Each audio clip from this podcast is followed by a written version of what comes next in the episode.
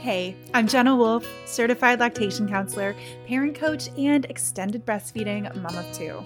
I fully understand the unique challenges of breastfeeding beyond the baby days, and I'm here to take your hand and support you along your journey.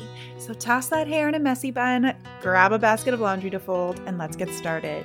This is Start to Stop Toddler Breastfeeding. Back for another episode. All right. I think I skipped last week, 99% sure. Uh, I have been really tired lately. I've had a lot of health stuff going on the last year or so. Nothing too serious, um, but it has absolutely impacted me day by day. And um, I bring that up for a couple of reasons. Number one, is that I'm kind of scaling back a little bit with the podcast through the holidays. I think I'll be posting like just a few episodes between now and Christmas and the New Year. Um, so yeah, they'll be dropping. There'll be a few out there. I can't I can't not post. I'm just I have too much to share with all of you and I want to encourage you where you're at. So I'll I'll be uh, posting a little less frequent frequently, but there will be episodes coming. Um, as well with Instagram, I'll probably be a little less active on Instagram. I have been uh, lately, but I didn't mean to ghost everyone. I'm just taking a little time here. And on the flip side, I also share that because the stuff that I have going on, I had to really pursue and investigate myself with like my doctor and and encourage um, different tests because it's not something that would have come up naturally. And the fact that I'm a mom with little kids, feeling tired, uh, it, it feels like it's just par for the course. And a lot of times, um, I I know in speaking with clients and friends, as well as in my own experience, it's really quick for things to get blamed on the fact that you have a child who might still wake during the night. And that can be mm-hmm. part of it. But your body also goes through a ton of changes through pregnancy and postpartum. And sometimes new things pop up. So if, you know, you're really tired, it may be worthwhile looking at some medical things too, considering some blood work, maybe a sleep study, um, kind of other things. And I know a sleep study can be difficult if you have, you know, you're co sleeping and, and that kind of stuff. Um, but, anyways, I just share that because if you feel like I'm really, really tired, it might be worthwhile to have uh, that looked into a little deeper. And if somebody tries to tell you that it's just because you have little kids, um, say that's great. And what would you do, or what would your comment be for somebody who didn't have little kids? Because it's very possible that the, there can be things going on that are unrelated to that. And so it's worthwhile to investigate that and to take care of yourself because you can be feeling better. You can be feeling better without having to radically change your parenting or all that kind of other stuff. So, yeah, that's, I wanted to say that. Now, as for the topic of today's podcast episode, I have recently welcomed a wonderful new group into my program, Own Your Breastfeeding Story, and it has been amazing. And just shout out to any of you guys who are listening right now. Um, and there's a component of the uh, program where people kind of like submit things to me for like review, and there's just these themes that keep coming up. And I'm going to be talking about one of those themes today and sharing a few things and a few ideas with you. And I see this all the time with clients inside of my program. I see it all the time on social media. And uh, I just I haven't really talked about it on this podcast, so I'm excited to talk about the, it today. And that is the idea that you are just a milk machine. That all your your only purpose and role as a mother is to produce milk or that that's all your child sees you as and this can pop up in so many ways in our own mind um, as well it, sometimes it's humorous right like you can be scrolling through Instagram or Facebook or TikTok. And um, people have made like memes of, you know, how my child sees me and it's just like breasts on legs, right? Like, uh, and, and different things like that, right? Like, I, all I am is this boob to my child. That's it. That's all that the, that's the only connection that I seem to have with them. That's the only thing they ever want from me. They never want to just sit and snuggle. They always want to be breastfeeding. Um and on the flip side, it can feel like you are the only one who can fulfill that role of breastfeeding. And so it's like this two edged sword where, on one hand, uh, you somehow feel this kind of sense of loss, perhaps around these other ways that you could be connecting with your child. Um, and then on, on the flip side, your child seems to really need that breast milk and you're the only one who can do it. So you've kind of have this, you're, you know, you're, you're trapped or tethered to your child in this sense. And it can be really, really difficult to be in that place and to have those feelings. And it can impact so many different areas of your life. So, what I want to share with you right now is like a little bit of psychology history. So, if you have ever taken an intro to psych class, anything to do with um, attachment theory or child development, you are likely familiar with this, but you might not have thought of it since you were in high school or university or whatever. Um, so it might be kind of familiar to you. And that is uh, Harry Harlow and his monkeys. So, for those of you who don't know, in the 50s, um, well, and before that, but there was a psychologist named Harry Harlow who was studying I wanted to study attachment essentially and what happened when there was um, separation between a mother and an infant. Now, um, there was other research going on at the time, other people studying this, and there was many, you know, social, political reasons why this this was being studied. And I personally find that fascinating. But just going to set all that side aside for today and just kind of focus on Harry and his monkeys. Now, I will say that his research is uh, very or was extremely unethical and uh, so it can feel a little bit challenging to to hear about it and to talk about it.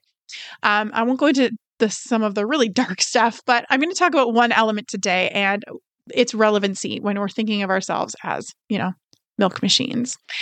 And one of the things that harry harlow studied was maternal separation but one of the experiments he did was where he took these little baby rhesus monkeys, so like infants, very young, and he separated them from their mother but he put them with surrogate mothers and so there was two different types of surrogate mothers. One was wire with wood like wooden wire um, and it had a bottle that gave milk like a nipple and a bottle that gave milk. And then there was another uh, surrogate mother that was Again, the wire and the wood, but it was covered in terry cloth. So it was soft and comforting. And up to that point, so this would have been, I think this particular experiment was done in 58 or 59. Um, You'd have to fact check that, sorry. But up until that point, the pervasive idea around why a child would be attached to their mother was because the mother provided nutrition. And again, this has to do with, um, you know, behavioral psychology and learned patterns and you know rewards and punishments and this kind of stuff but it all kind of cul- culminated in this idea around maternal attachment like a child attaching to their mother uh, that it was simply because the mother provided nourishment. And so the child was attached to the mother because it needed to to survive because that's, you know, that's the only thing that was there. And it's it's kind of interesting to think about, you know, in today in 2023, 1958 or 1959 can feel like you know, ages ago in some ways, right? Um, but if you think back generations in your own family, the year you were born, the year your parents were born, the year your grandparents were born, you'll probably see that. Um, you know, you are likely still have relatives that were alive during that time, raising children during that time. And uh, you know, maybe maybe, you know, they might be getting older or maybe not alive, but you you've definitely met them and you interacted with them, right? So the, the impact of that idea at that time, that main way of thinking, uh, trickles down, right? We it comes through. It impacts the way that we're that you know you were raised, your parents were raised and the pervasive cultural messaging around things, right? So that was the idea at the time was that the only reason why children want to be around or babies need their mother is because the mother provides nutrition. So, when Harry Harlow did his experiments with his little baby monkeys, um, he did a bunch of different experiments with them, but the uh, results essentially were that the little tiny baby monkeys only went to the wire uh, surrogate that produced milk or that gave milk only when they were hungry or thirsty. Otherwise, they stayed with the comforting mother, the soft terry cloth mother. And they would stay with that mother all the time and then just scoot over to go and drink for, drink milk from the other one. Even when the uh, little monkeys were put into situations that were scary or new or frightening, they were only able to be calm when the uh, cloth mother surrogate was present. If that mother wasn't there, then they would essentially just be paralyzed and like curl up in a little ball. It's super, super sad, guys. I'm sorry. um, but so what was learned from that was that actually little infants are attaching to their mothers for genuine comfort, not just because of milk, not just because they are providing milk. But how does that belief still impact us that our child only wants to be with us because we are breastfeeding, right? Um, so I want to explore a few ways that it does continues to impact us. And I'll say that I've heard this from brand new moms, right, that have little babies just a, a, few days old. Like they only want me for my milk. Every time they're with me, they just want to breastfeed. And for those of you who've been breastfeeding for a year or more, you're like, of course, right? They're nine days old, they're two days old, they're, you know, three months old. Of course they want to breastfeed all the time. And we can think about it logically. Oh, they have these tiny little stomachs and they need that nutrition constantly. And it all, you know, it makes sense. It's regulating their system, right? It's protective against SIDS. It's all these things. And so it can make sense to us. But then as we move into the toddler age, older baby, toddler, preschooler, and it feels like our child only ever wants to breastfeed, um, we can still be confronted with that idea of like, all I do is make milk. That's all that I'm good for. That's the only thing they want from me. They don't love me for me. We don't have a connection or a bond outside of our breastfeeding, uh, which can be very difficult, right? So that is one way that that belief impacts us, that belief that we are only food for our child. It can feel painful that our essence and our, you know, who we are as a person isn't being seen by this little little creature that we love so much, right? That our bond and our connection with them is reduced to this one thing, this one act.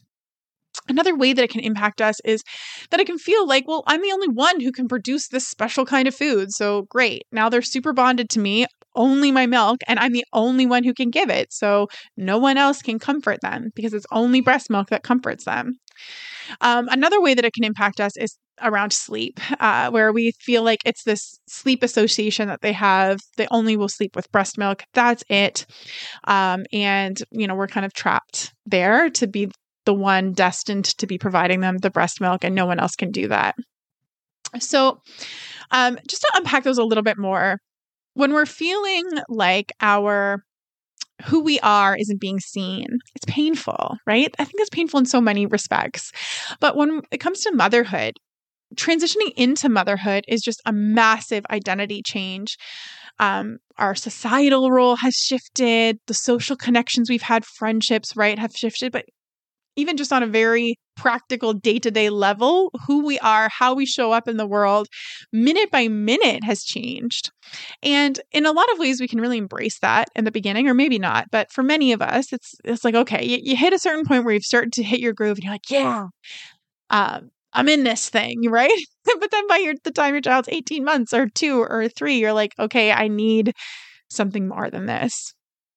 And as much fulfillment as you might find in your parenting, it can feel uh, uh, just really difficult to have this thing that you care about so much that you've invested in so much and even maybe this fantasy of what it would mean to be bonded to your child and what your relationship would be like to not have that there it can feel like rejection which can feel really really painful um, I think it's interesting that when we go to breastfeed our children or begin the breastfeeding journey, a lot of things or something that often is attractive about breastfeeding is the bond that we're going to have with our child through breast milk, right?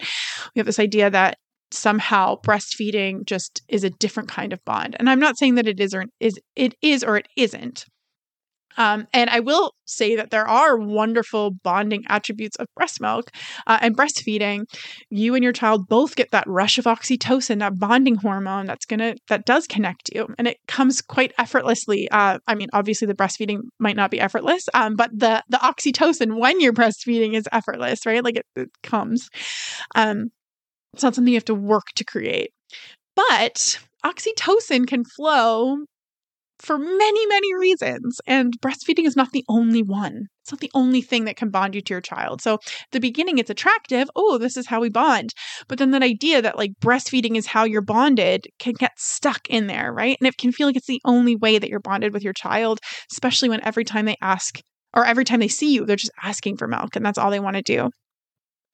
Um, the other piece would be that others can't have that bond. Well, in the same way that you can have oxytocin flowing for many reasons, you can have that oxytocin flowing in many different relationships, right? So, um, dads and, you know, partners and grandparents, babysitters, and all of the people can also form a bond with your child bonds are not attachments are not competitive. You don't compete for attachments. Uh, you can have multiple attachments with multiple attachment figures. And actually the more attachments you have the more resiliency that you can have. Um, you really only need one strong secure attachment in order to reap the benefits of secure attachment but the more that are there right the better. That's not a bad thing. So when it feels like your child is rejecting other people too, like they don't want that comfort, but it, it can feel and reinforce that idea that it's all on you, you're in this alone. Uh, and then there is that idea of like breastfeeding being this like sleep association. So they're they can only fall asleep with breast milk, and that that has um, you know because you're the only one who can provide it now that's that's it that's all there is um and i want to challenge that a little bit because yes, there can be sleep associations and there can be uh, like things that we as- associate or like triggers that help us to feel calm and relaxed. But sleep is way more complicated than that. And in order like it's not as simple. That's that's really that comes back to that like behavioral kind of view where it's like um you know all we are our whole being and who we are is just uh, a response to stimuli right? And i don't think that's true uh, and, and, many others would argue that that's it's not true either. It's much more complicated than that. And in order to fall asleep, there are a lot of things that have to happen. It's quite complex in the body, and it's not just about having the trigger there to you know lull you into a sleep and to, to cause you to move into that sleep state um, connection safety are huge parts of it there's also elements of like nervous system regulation that can be impacted from a really practical standpoint throughout the day um, nutrition you know how much movement has the child have blue lights all those things that can make a, an impact. And sometimes breastfeeding on a very biological like level uh like chemical level in the breast milk breast milk contains things like tryptophan in the evenings and overnight. That is like a precursor to melatonin so it supports the child to feel sleepy and to fall asleep uh, so that that's there, right? So when there are other things that maybe aren't great in place around sleep, breast milk can kind of overcome some of those challenges. So uh, it can still be a wonderful tool, and it's never wrong to breastfeed your child to sleep if that's working for you. On the flip side, uh, there can be other ways to support your child to fall asleep too. Uh, and you can have breastfeeding as a way of falling asleep, just like you can have breastfeeding as a way of connection, and you can have other ways of falling asleep too, and other supports to fall asleep. Um, the same way that you can have other ways to connect with your child, right? So that's kind of like three different three different things, three different reasons uh, or ways that that belief will impact us. And a lot of times, because we have that belief, we actually like it becomes a self fulfilling prophecy where we have this fear or this belief or this you know assumption that it's the nutrition it's the milk that is causing my child to uh, be connected to me and that that's all it is and that's all it will ever be. That's all it could ever be because you know it just seems like that's it. That's all they want from me and they want it all the time um, and no one else can give that to them. And when we have that belief what is the first thing that we offer our child? Breast milk right or we're very frustrated, ugh, stressed out. That's this is that breastfeeding stress spiral spiral that I've spoken about many, many, many times. Uh, you can go back through old episodes, check out my Instagram, my um, you know, blog, all that kind of stuff. I talk about it a lot there if you're unfamiliar with it. But when we have that stress and that belief, when our child goes to breastfeed and they feel that stress, it can kick off that stress spiral uh, in which your child's best bet at getting their needs met in the moment when they're stressed out especially for toddlers, is to breastfeed because breastfeed is going to give them what they need in order to calm their body down and feel safe and connected to you. Uh, but that just reinforces this belief that all you are is a milk machine, right? And so it becomes this really terrible, nasty spiral. So, what can you do? What can you do if you're feeling like the milk machine and that's all it is and all you are? Number one, I would support you to consider what things you are outside of that too, to other people, even outside of your child, because it's going to be difficult in that moment with your child too. So think about that. Um, I have, I remember I did the artist way, uh, you know, when my daughter was maybe, I don't know, she would have been nine months, six months, maybe seven months. Um, and that helped so much. I was doing those artist dates and just connecting with my creativity and who I am. Uh, and that didn't even take connecting with people outside of that. It was really just me, myself, connecting back to myself and who I am and accepting myself so that I didn't need my child's acceptance, right? Like I didn't, that rejection, quote, rejection that I would feel sometimes from my child didn't trigger me the same. It didn't impact me the same because I knew I felt so good um, about who I was. And, uh, you know, I had all these other outlets to play. And yeah, it felt really great. So that's something that you can start with, just kind of tapping back into what you love to do, your passions, your creativity, and just play uh, in that area, right? Um, another thing is recognizing that this belief is there and that it's painful to think about that and to have that, you know, ideas pop into your mind and to just offer yourself some some compassion for that like yeah that makes sense this has been a cultural belief that's been around for a really long time and uh it's how I was raised, right? My mother probably believed this too, and her mother probably believed this too. This makes sense, right? And then you can see what else is true. And that is some curiosity in that moment. Uh, you know, I talk about this the framework that I use in my breastfeeding like coaching program. Um, the three C's. And so that would be like compassion and then moving into some curiosity, like what else is here? And then creativity would be the third C. Okay, like what can we do differently now? So I can offer myself that compassion. I can look curiously. Are there other things going on here in this moment? Whether it's your child that's asking to breastfeed all the time, um, whether it's your child who won't accept, you know, um, consoling from anyone else, anything like that. You can use that process. It makes sense this is really hard. And then also move into the curiosity. Okay, what else is here? What are some of the other things that are that are here aside from just the breast milk piece, right? And then creativity. Okay, is there another solution? Is there something else that we can do to meet these needs that are present? Um, what changes can we make in order to make this move more smoothly in the future? So for um, you know, for example, if you have that belief that's coming up all the time that you are just a milk machine and it's uncomfortable to think that. So instead, you are uh, getting distracted with, you know, Instagram or Netflix or whatever on your phone, then your child's coming to breastfeed and you're not really like spending any time with them, any moments with them while they're breastfeeding. Uh, you know that can kind of reinforce this this cycle right? Because they're not getting that connection that they actually really want from you or not totally getting it right? And it can feel like you're not getting it either. But you're the one who can if you recognize that you can say okay it makes sense that i feel this discomfort inside and i'm turning to my phone in those moments. So you can put the phone down too right? And or maybe not if you don't want to that's okay. But i'm saying you can if you want to and maybe take a few moments to soak in that moment with your child.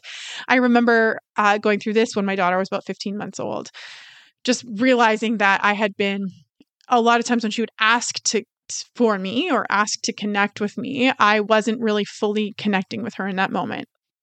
I would, you know, think that I needed to foster some more independence or I needed to, you know, do whatever, all the things, right? Or, you know, or that I would have these thoughts like, oh, I can never get anything done. But what I would find is when I would do that and have those thoughts, it would just create more of this tension and the crying and the kind of back and forth of me like half settling her and then going back would last even longer. But if I was able to just be like, oh, I'll just meet her where she is right now. And this is, you know, sh- she needs this connection right now. And I want to connect with her desperately. And that's the thing about this belief too, is that we can't, we believe that we're not able to connect with our child outside of that milk, right? Like, so to meet her there and connect with her and make that eye contact, if that's, you know, that was what something that was important for me, but whatever that is for you, and meet her there in that moment, um, I actually found that there was a lot more space in my day and a lot less frustration, and I had a lot more time for other things. Now, by no means am I suggesting that you are causing your child to be upset or doing anything like that or you know any kind of problem. You guys are both doing the absolute best you can. I fully believe that. But i also know that if the cycle is is there and it's present try it try some self compassion, try some curiosity and creativity, and see what happens.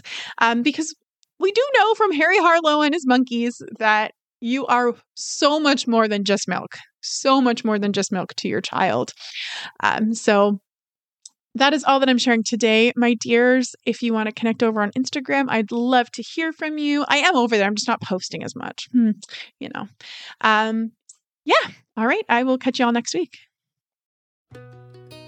If you loved this episode, make sure you hit that subscribe button so that you don't miss any episodes in the future.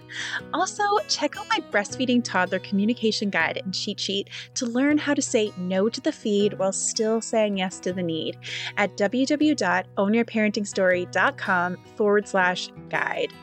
And that concludes another episode of Start to Stop Toddler Breastfeeding. The theme song is Little Balloon by Jenny and Tyler, and it has been a pleasure to share this time with you. I'll catch you in the next episode.